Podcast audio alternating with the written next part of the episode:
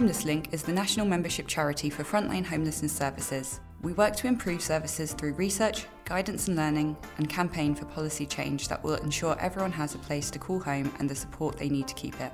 In this series of the Going Beyond podcast, we will discuss the effects of working in the homelessness sector on individual well-being, looking at managing stress, burnout, the effects of vicarious trauma, and the importance of debriefing and reflective practice. In each episode, we will speak to a guest who will tell us about their expertise, provide practical tips for improving well-being, and discuss the realities of working in the sector. I'm Jo Turner, National Practice Development Project Manager at Homeless Link, and I'll be your host. We hope you enjoy it. In this episode, we will be speaking with Nick Carr, registered psychotherapist who specialises in working with individuals with a dual diagnosis, many of whom who are experiencing homelessness. Nick also ran the Homeless Link Trauma Informed Care Training and helped develop our reflective practice course, currently running groups for various organisations, including Providence Row. We will also be speaking with Neil McArdle, Head of Learning and Training at Providence Row Charity. We will discuss the importance of reflective practice and talk about practical ways of embedding it within everyday working life. So, today we are joined by Nick Carr and Neil McArdle. Welcome, both of you. How are you today? Good. Good to be here. Thanks for having us. I'm feeling very reflective. Oh, perfect. Perfect for this episode. So, thank you so much for being here today for the Going Beyond podcast. So, to start, it would be great if you could just tell us a bit about yourself and what you do. Um, I'll come first to you, Nick. Even before I qualified as a social worker, I was working in children's homes with homeless people.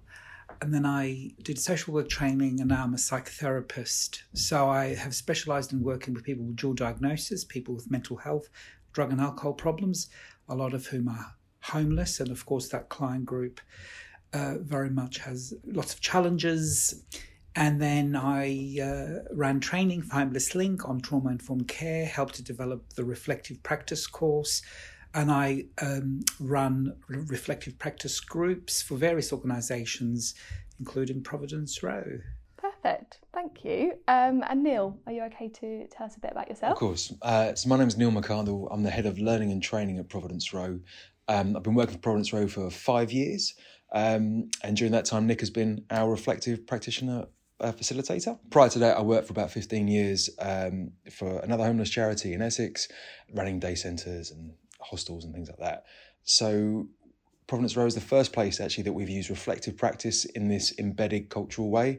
Uh, so I'm really pleased to be here to talk to you about it. Pleased to have you. So, in the last five episodes of the series, we've discussed burnout, vicarious trauma, the importance of setting boundaries, using mindfulness to unpack stress, and critical incident debriefing. So, a lot of people working in the homelessness sector will have heard of reflective practice, and I thought it would be useful to delve into this area a bit further. So, firstly, Nick, would you be able to explain what reflective practice actually is? So, all human beings naturally think about what they do. I guess in reflective practice, we are stepping back from an experience that we've had and we're actually consciously thinking about what is it that we did what what do we think and feel about what we did? And we do this so we can learn from our practice and improve things for our clients for ourselves and for the organization. In a sense we're kind of unpicking and discovering what our organizations may be. Um, so for example just because we've always done it in a particular way doesn't mean that we have to continue. So reflecting gives us many more choices about how we might operate. So we're we're standing back and thinking about our experience, and we can you know we can reflect in lots of different ways, um, with colleagues, by ourselves, uh, with our bosses, with our in our teams, and we can also have a, a purposefully planned reflective practice group. Anything that helps us improve our work um, and by thinking about it is what reflective practice is. Amazing, thank you. Uh, and I think it's sometimes difficult to actually create that space and time to really be reflective mm-hmm. uh, in the workplace. I don't know if that's something you find, Neil, that actually just stepping back from kind of what can potentially be quite a lot of firefighting in a situation and reflecting on that can sometimes yeah, not always seem like the priority. Yeah, I think when you're working crisis services uh, in particular, or any, any service where you're working frontline, that can always feel like the most pressing thing. And the idea that you might step away and reflect on your own feelings in a situation or how you're responding to a situation feels somehow like you're fueling your ego or you're it's something unnecessary. It's like not as important as that person who's in front of you or the uh, the person who's asking for help. Um, and of course, it's a balance of those things. We're never saying don't help people. What you're saying is take the time to think about your needs and how you're responding in that moment so that you can be a better worker and then serve that person better or be a better team member or uh, be a better coach to your manager or however it might be like how your contribution can be maximized yeah yeah definitely and i think something about reflective practice as well is that it's not i mean for me my first experience of it was having a group set up for me um, and i I think you know it was when I first started working in the sector, so many many years ago, and a group was set up, and I thought it was just I go to that once a week or every fortnight, and it's not actually something that should be ingrained in my um, kind of daily work life. Um, so I think it's obviously really important to think about it as something that's done by ourselves, kind of during the mm. workplace, and also when we're at home potentially, as well as a group. Absolutely, yeah. absolutely. So as I said before, we can reflect on our own with a colleague, our boss, in teams, in supervision, in team meetings, and informal reflective practice groups. And it and it doesn't have to be reflecting on a critical incident, although mm. we can. It can be reflecting about uh, a risk assessment you've done, an interaction you've had on the phone with, you know, the council housing department. It can be policy, reflecting on policies and procedures and how they could be made better. So it's very much, uh, there's different ways, but um, what all different kinds of reflective practice have in common is trying to make sense of the experience mm. so that we can deliver a better service. And I think it's really interesting what Neil said about working in crisis services because often people don't think they have the time to do it. Mm. So it can seem that we can't take the time out. However, we work with really complex clients um, with multiple needs and we know that 85% of clients in the homelessness services have a complex trauma um, related to adverse childhood experience of abuse and neglect. And I think for me as a psychotherapist, what I would say is often these clients weren't thought about and they weren't put f- first by their primary caregivers, parents, and so forth. And and services are very busy. So, of course, they need and deserve the time for us to think about them, to step back and think about them purposefully to try and make sense of what we think what their behavior might be presenting, which is baffling and challenging. And of course, workers deserve this time because as workers, we use ourselves as the tool interacting with, with our clients. And we know the relationship is at the heart of change. It's not the techniques that we do, although that's relevant.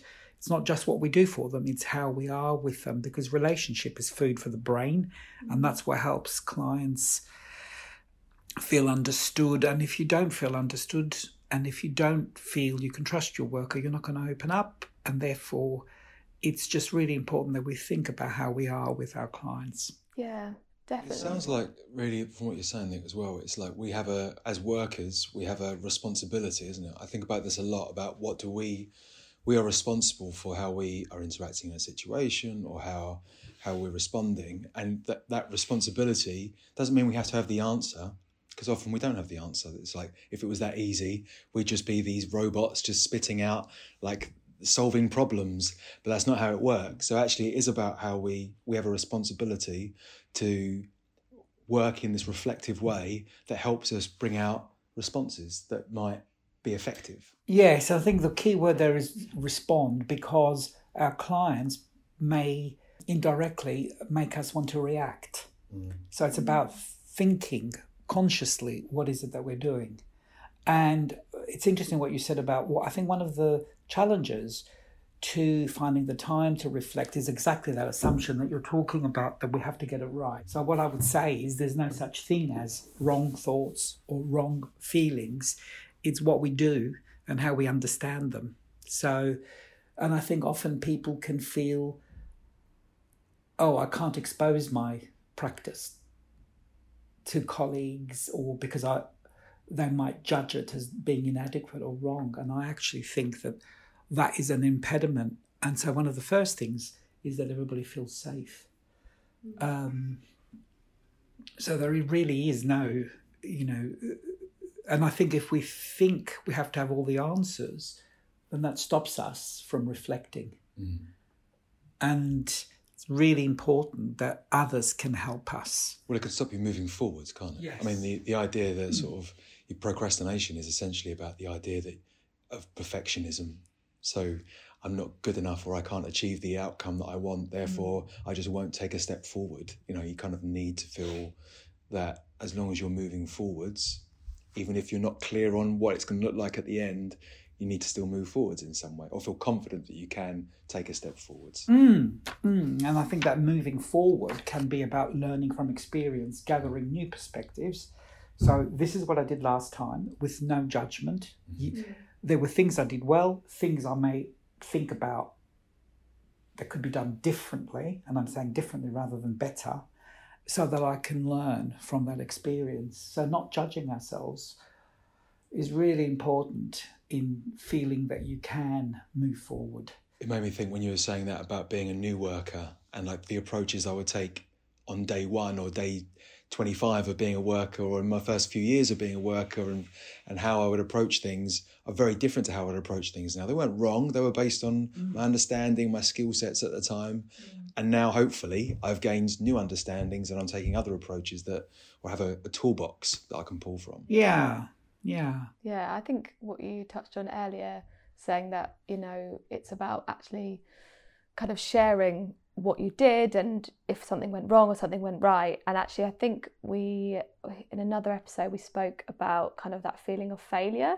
and that kind of makes us not want to share about stuff and, and therefore kind of reflect on things because you you think that potentially something that you've done for someone that you're supporting uh, it didn't work out or something and you kind of take that on yourself and you've got that kind of feeling of failure and that makes you not really want to share and then you take on that kind of load of like oh god i've failed in a certain way and that feeling kind of is then you're not wanting to reflect on that and share and obviously probably a lot of other colleagues might have similar feelings Of course, of course. And and I, an example I, I'm just thinking about is I was running a reflective practice group um, in a mental health service, and the workers, one worker was saying, "Oh, my client is still drinking, and I feel I haven't helped him move forward." But then one of his colleagues, one of the mental health nurses, was saying, "Yes, but he's turning up to every appointment," and he couldn't see that.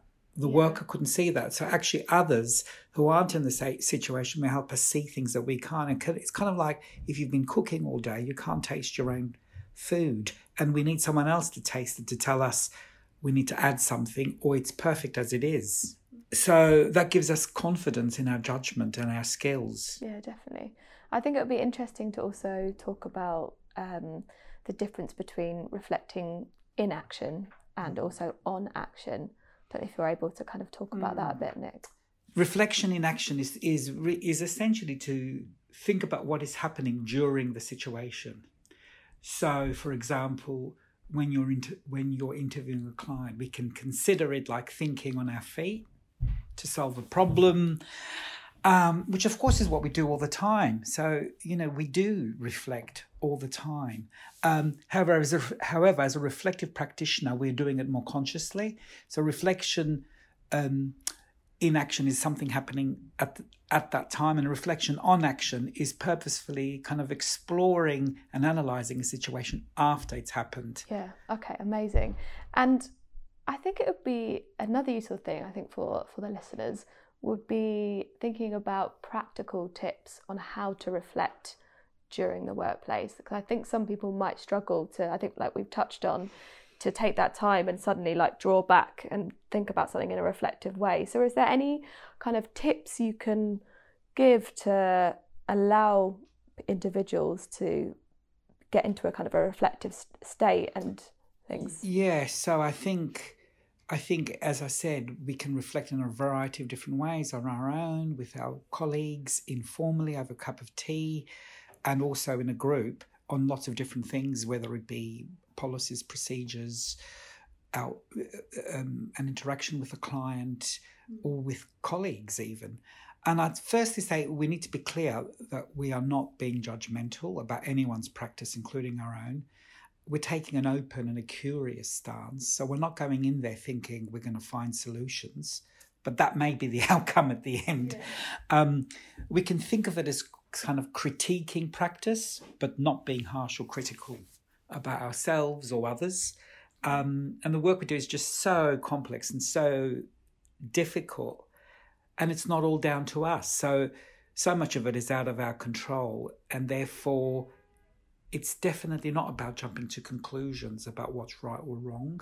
There are no right or wrong feelings. We just need to understand them better, as I said before. So I think it's about noticing what it is that we're feeling, what's going on. So a situation that's occurring at the time, noticing what what what we're feeling. So maybe we're seeing a client and they're getting impatient or, or annoyed at us during a meeting, and I like to visualize pressing the pause button. I have an image of my head. Okay, I'm noticing uh, that that my heart is beating fast, um, beginning, my temperature is rising, I've got butterflies in my tummy. I need to take a deep breath to slow everything down. So just noticing that. And then you might observe what the client is doing. Maybe they're leaning forward, maybe their fists are clenched, maybe they're uh, uh, not looking at you at all. So you, you kind of notice and you think they may have misunderstood something that you said and so you can then decide what you might do. So give yourself time, press that pause, pause button. It's mm-hmm. okay to take that time. And then when you've really collected your thoughts, so maybe you've thought, ah, he misunderstood when I said this decision is not up to me. The client, you know, he or she has misunderstood that. So maybe I will rephrase that and say, although the decision is up to the council, I will be with you every step of the way and we'll work together to kind of, you know, try and convince them that you need mm. to be rehoused and I'll be with you and I will you know phone you at least once a week to review progress. So you can you can think about how you might say things different. And when you've taken that time out then you can press the play button and say it in whatever way that you've thought. Yeah I think I think just giving yourself the time breathing observing noticing what you're thinking you're feeling what, what is the client sort of how how they are doing. Yeah, I like that. Press the pause button. I think uh, when I in previous roles, I didn't really press the pause button very often because I think it's just really like go go go, and you'll deal with the situation at hand. And it's very easy to not pause and press play constantly. Yeah, I really like that. Just kind of pause, reflect, think, you know, take your time and then continue. I think that's really effective. And in trauma informed practice, we talk about um, our window of getting into our window of effective tolerance, mm. which means taking the time. And it just means when we are calm, so we're neither really aroused, very anxious, or under aroused, you know, not, not, you know, not interested. So we're in that space where we can think clearly, calmly, and that's when we can do our best work. So it's just really important to take the time out. It's not a luxury, it's what makes you more effective. And also, you stepping back helps the client to step back. Mm. And sometimes they want to be silent and gather their thoughts. Yeah, absolutely. Thank you, Nick. I think it'll be really interesting to hear from you, Neil, about how you use reflective practice in your work. There's a few things. That there's like the ways in which we use it on a day-to-day basis, and there's the ways structurally as an organisation that we use it, and then how that's sort of embedded. So on a day-to-day basis, exactly as Nick was explaining just now, I would it's good to be able to step back from a difficult situation or where there's a conflict or you know i'm talking about a busy day center environment. And for me sometimes uh, they can feel the pressure to be responding immediately. There's a situation there's a or a stimulus and then there's response isn't there? And it's the bit in between. And it's how do we pause and not be caught up in the urgency of that client for instance or the situation. Seems like it has urgency but actually if we take a step back we don't need to be going down that roller coaster journey with them. We can take a step back, we can take ownership of the situation.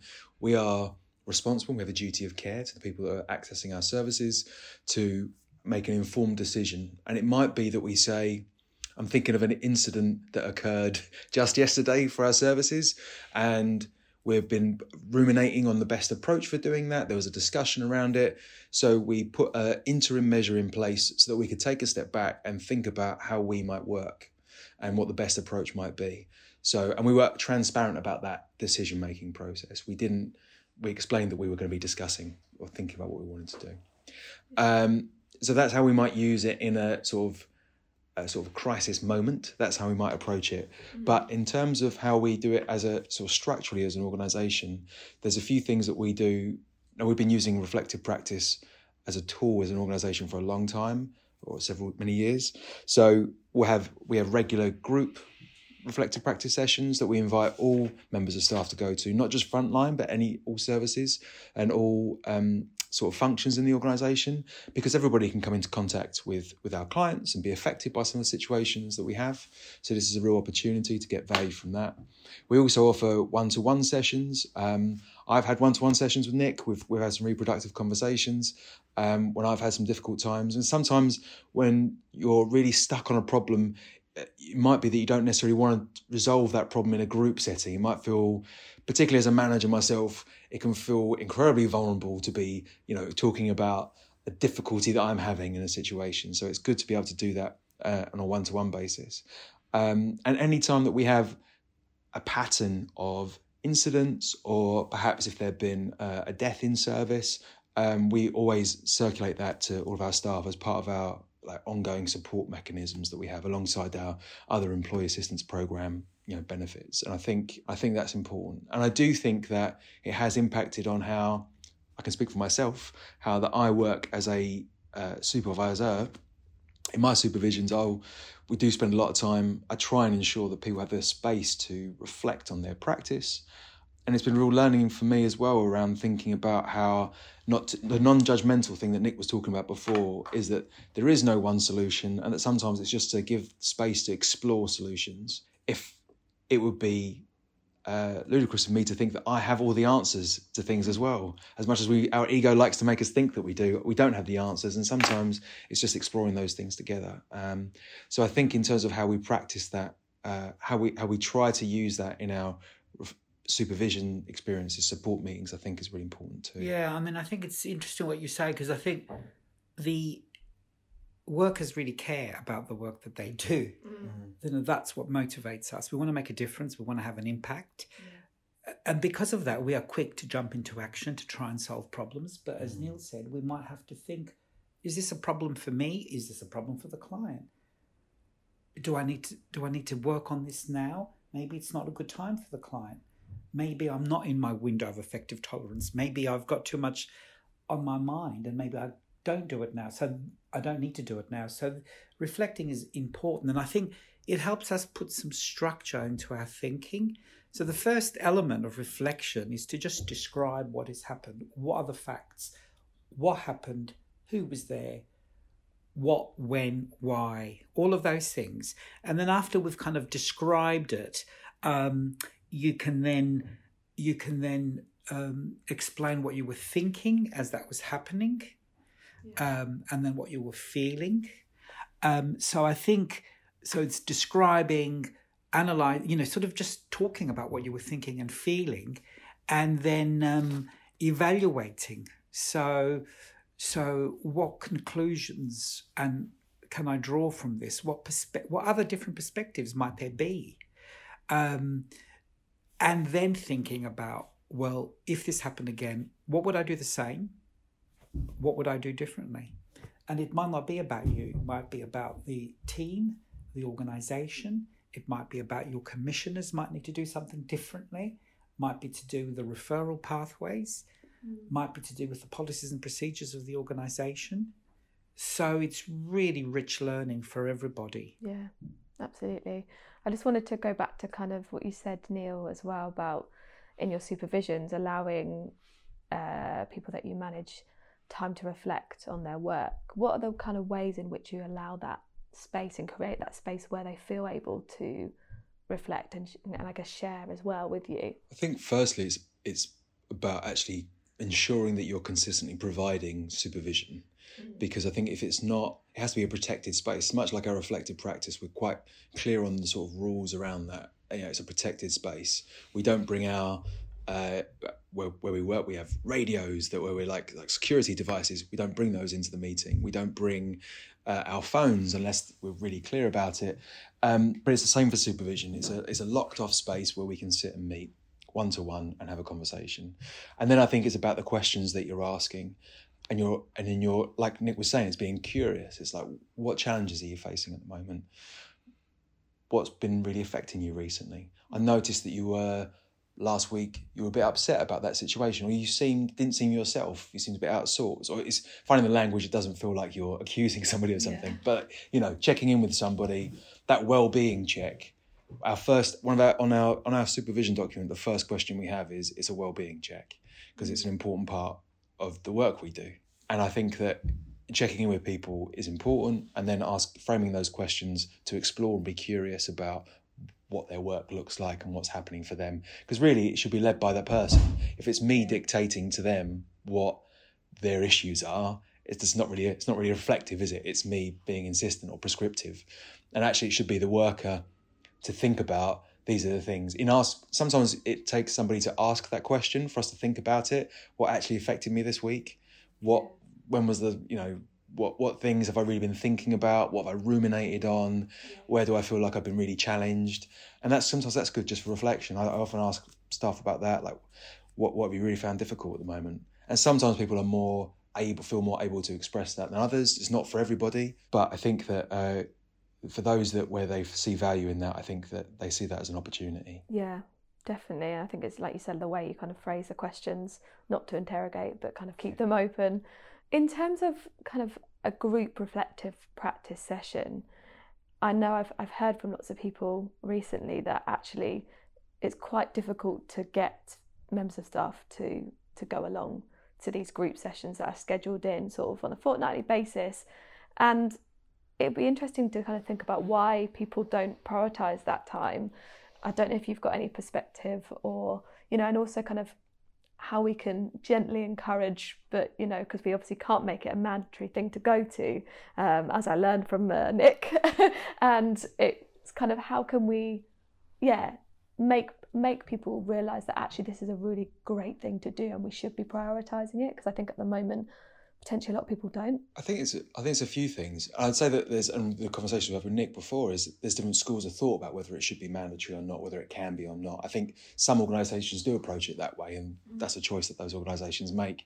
And everyone has a you know a different approach to it. But I think that it has been really challenging getting everyone to buy into it. And but I think those challenges are what we've similar to what we've discussed before, which is sometimes people are focused on well, if actually if I'm going to step away for an hour, or I could spend an hour sat working on this case, phoning these agencies, dealing with these problems, or I'm in crisis, or you know, I think we all understand that. I think when we're in this conversation, we're, we're separating out those who are dealing with an in the moment high crisis situation. I think we all accept they're going to be dealing with that. Mm-hmm. I think what we're talking about more broadly is people who, because we're always dealing with crisis to some extent, mm-hmm. but there are some cases more severe than other, and I think it's important to distinguish that. But I, I think it is difficult for people to feel it's okay to step away. And I think that's been part of the conversations we've had before when we've been trying to encourage people to do it. And I think uh, people aren't clear on what's the benefit of me talking through this thing. They're like, well, I don't have any serious problems. I just got to get on with it.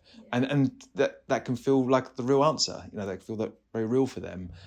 So I think it's a combination of of those things. Really, is, is feeling like this is what I, I have to do, I have to get on with this work, or what's the real benefit of talking through these problems, or uh, who's going to understand these problems? These problems are my own, nobody else experiences this, which is the delusion we all live by is that we're all living our own life, right?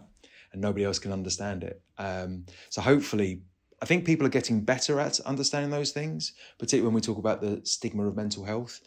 Um, but it surprises me in this sector that, considering the sector we work in, when we work with people with mental health, that less people people seem less confident to come and talk about and reflect on work. And it doesn't have to be about, I'm talking about my emotional difficulties. It's talking about, oh, there's this thing about how we work that's a real problem, or, you know, I don't like this attitude or this ethos that we have. Or to be there to support others, I think is an mm. important part of it as well, and support colleagues. Yeah, absolutely. I think it would be nice to end on kind of looking at how what are the benefits of reflective practice and i think this kind of links into the rest of the series in terms of you know, talked about, you know, the real the reality of kind of getting vicarious trauma and being burnt out and feeling very stressed and our boundaries being pushed. And I think actually reflective practice really ties into everything. But I guess from your perspective, what would you say, Nick, is the is the main benefits of reflective practice? Well, it helps us to notice what it is that we are doing well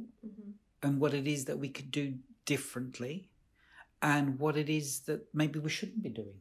So might help us to reduce stress because maybe we're taking on too much. Maybe this is a problem that you know my manager needs to consider, um, for example, or uh, something needs to change. So it all it really helps us to be more effective in our work. We can make more of a difference, which of course is what motivates yeah. workers.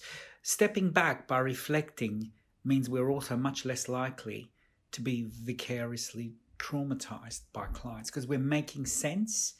We're we're developing new perspectives and new learning for us, for our colleagues, and for the organization. Because I think when we work with really difficult, complex um, situations and challenging clients with multiple needs, it is important to to try and try and make sense of that so that we can feel um, safer within ourselves. Because otherwise it can just seem a kind of there's no if we can't see patterns then we can then it's very difficult for us to carry on responding and then we get into reacting so it's important to really think and make sense yeah. Yeah. it makes the work more enjoyable yeah definitely and i think that's just to say is that i think to frame out what you're saying there is that it's important that workers are able to uh, release that valve a little bit and release some of that tension from from dealing with things on a day to day basis. Uh, that can that that releasing that valve gives us the capacity to do more and to give more and to do it with clarity. Yeah, I think it's hard to do that without that clarity. Yeah, really, really, really well said. And it might be that we care so much that you know maybe we've slipped into not setting enough boundaries because we think, oh, we should be you know we should be spending more time with the client maybe that's not needed now mm. um, maybe we need to be doing less and maybe we need to be um, thinking about how much more can the client do for themselves and i think that's important to think about responsibility there like we as we as workers have a responsibility to ourselves and to our clients to be doing what we can to be to work with intention and work with clarity and as best we can to support those clients in through the trauma they're experiencing. And this is one of those tools to help us do that. In what ways can we further our experience and our knowledge in order to better help people? And this is one of those tools that we as staff members need to step up and do. Very well said, Neil. I think that's all we have time for. Thank you so much, both of you, for chatting with me today. I think it's really important to talk about things like this and the use of reflective practice kind of daily, not just as a group session. And it's a way of kind of processing what can be really challenging work. But yeah, thank you so much for your time. Thanks for listening. To keep up to date with the latest goings on at Homeless Link, please follow us on Twitter at Homeless Link. If you're interested in training and development opportunities for yourself, your team, or your organisation, get in touch by emailing training at homelesslink.org.uk. We have a range of courses that help staff and organisations develop the skills needed to tackle current issues and improve services.